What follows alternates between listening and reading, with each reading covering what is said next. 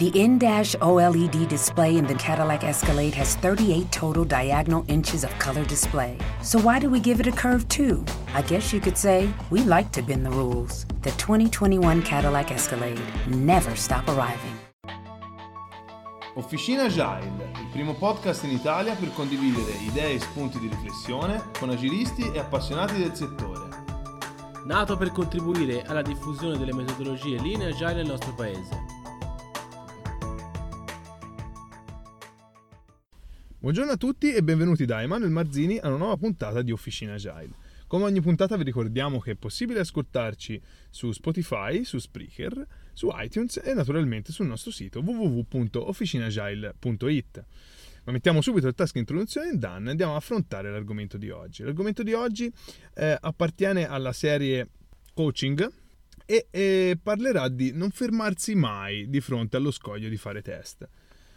Bene, eh, vi chiederete molto probabilmente come mai questa puntata non è uscita come al solito eh, di giovedì, ma abbiamo aspettato appunto di pubblicarla il giorno dopo, venerdì, proprio perché adesso vi sto registrando. È giovedì sera in realtà, eh, sono circa le 11 e mezzo di sera e sono appena uscito da eh, un in- veramente interessante meetup organizzato dall'Agile Lean Tuscany a Firenze, gentilmente ospitati da Luisa Via Roma.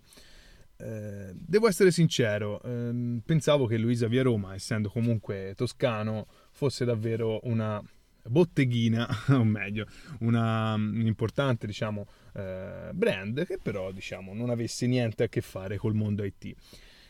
Siamo stati ospitati e diciamo l'argomento era come creare UI testabili con React, però non è dei, delle cose tecniche di cui voglio parlare, ma appunto di quello che ho portato a casa di più importante.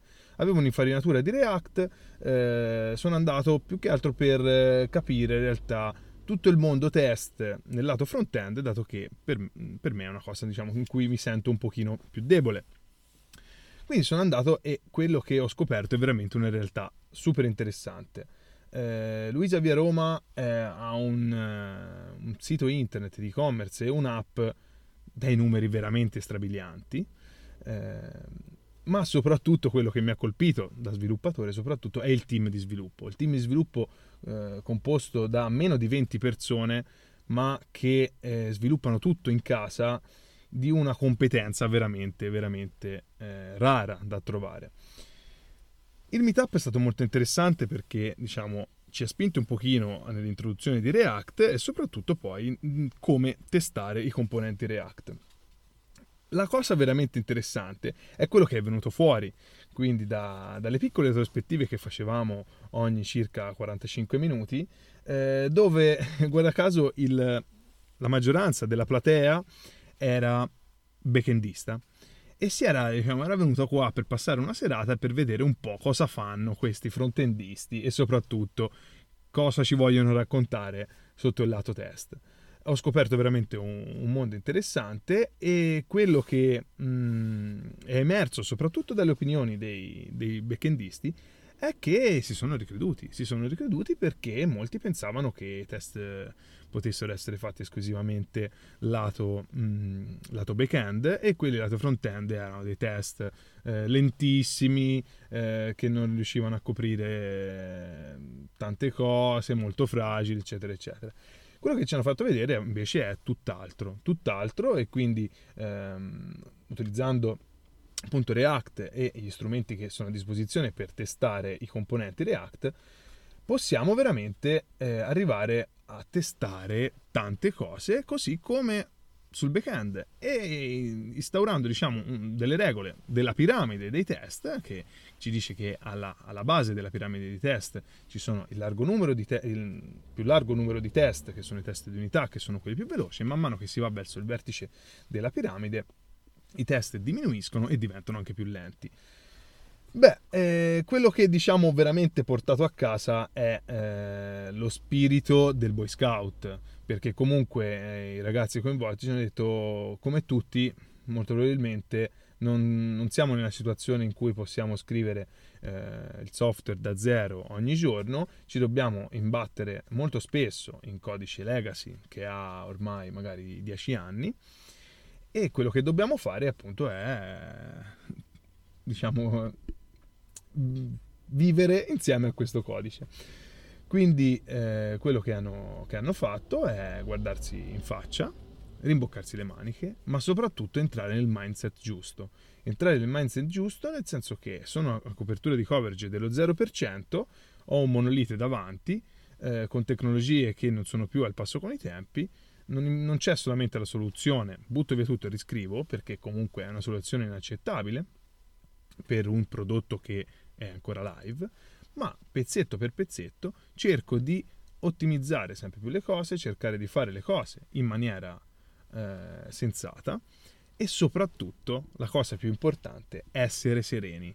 Essere sereni perché comunque quello che è emerso è che il programmatore deve andare a casa dopo le sue otto ore di lavoro e deve dormire, non deve pensare che la build notturna sfasci tutto e, e, qualcuno mi venga a prendere con la SWAT a casa per riparare il bug. Ma comunque essere sempre sicuri di che, eh, di ciò che va in produzione sia testato e sia comunque che, rispet- che, che, che non ci siano bug di regressione. Sono sincero, eh, anch'io ero uno di quelli che pensava, vabbè, ma i test sul front-end chissà come li fanno, no? Comunque avendo una, mm, un'esperienza lavorativa più da backendista. E invece ho scoperto che back-end e front-end sono alla pari per questo e comunque tutto può essere messo in una pipeline di continuous integration in modo da essere sempre sicuri che ciò che viene deployato è deployato al 100%, diciamo così, al 99,9% senza bug, o meglio, senza bug di regressione, che è quello che ci spaventa di più. Un altro punto molto importante eh, che diciamo, è venuto fuori da questa serata è l'automazione e del, l'importanza del DevOps all'interno di un team. Perché eh, è chiaro che tutte le cose si possono fare anche a mano, ma se le facciamo fare alle macchine sicuramente saranno più efficienti e sicuramente sono state costruite per questo. E quindi in un team di 20 persone, eh, in un business veramente, veramente importante, è chiaro che più si delega all'automazione e più si sta sereni, ma soprattutto eh, non dobbiamo fare le cose a mano. Spero vivamente in una delle prossime puntate di portarvi l'esperienza diretta di uno di questi, di questi ragazzi, eh, perché francamente alle 11.30 la sera eh, non eravamo nella condizione di mettersi a un tavolo e fare un'intervista live.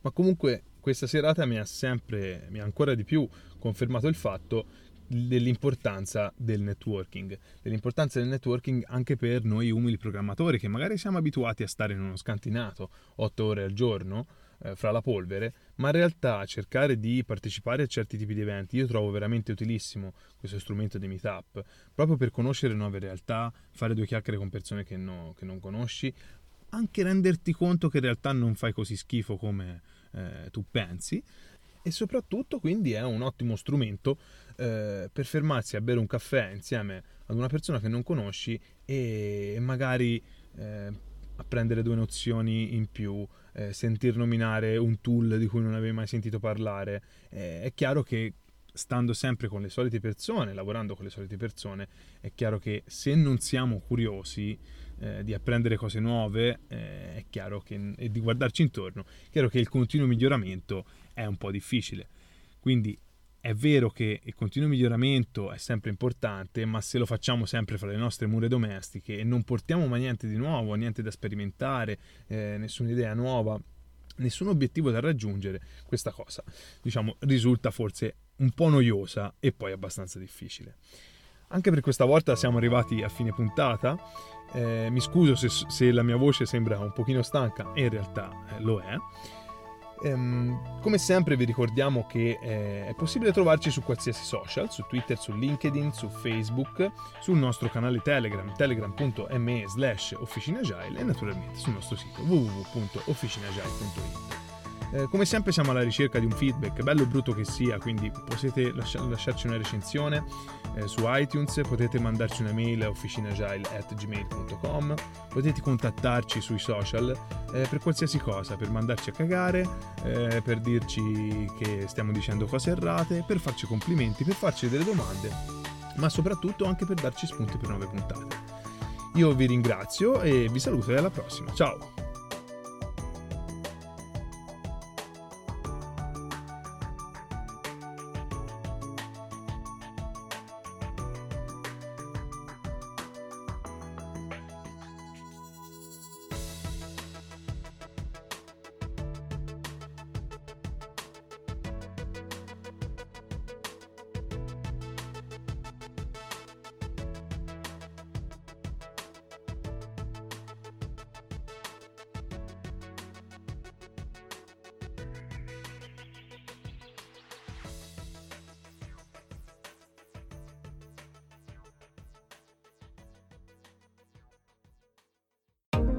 Rule the day the plant based way with the new vegan mixed berry from Smoothie King.